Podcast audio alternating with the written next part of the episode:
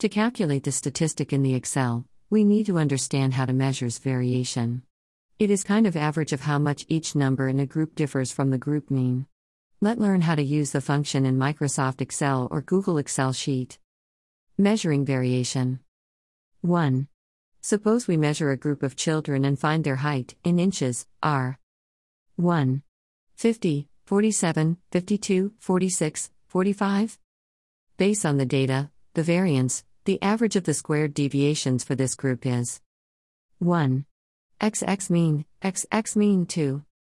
To calculate variance, you square each deviation, add them up and find the average of the squared deviation.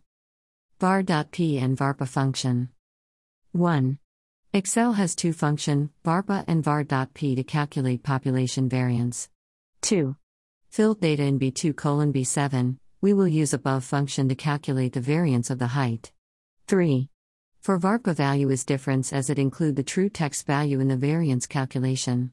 4. As for VAR.P, it ignores text, blanks or logical values. Deviation from AV. Sample variance. 1. Sample variance is based on sample of the population variance. 2. If you are interested in using the variance of the sample to estimate the variance of the population. 3. Hence, the sample characteristic of a sample.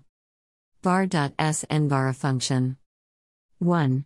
To calculate sample variance. 2.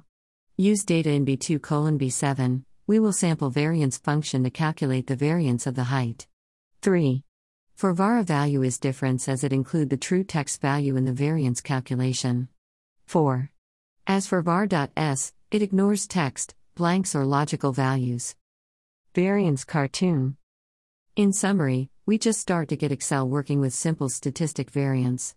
Thanks for reading and take care.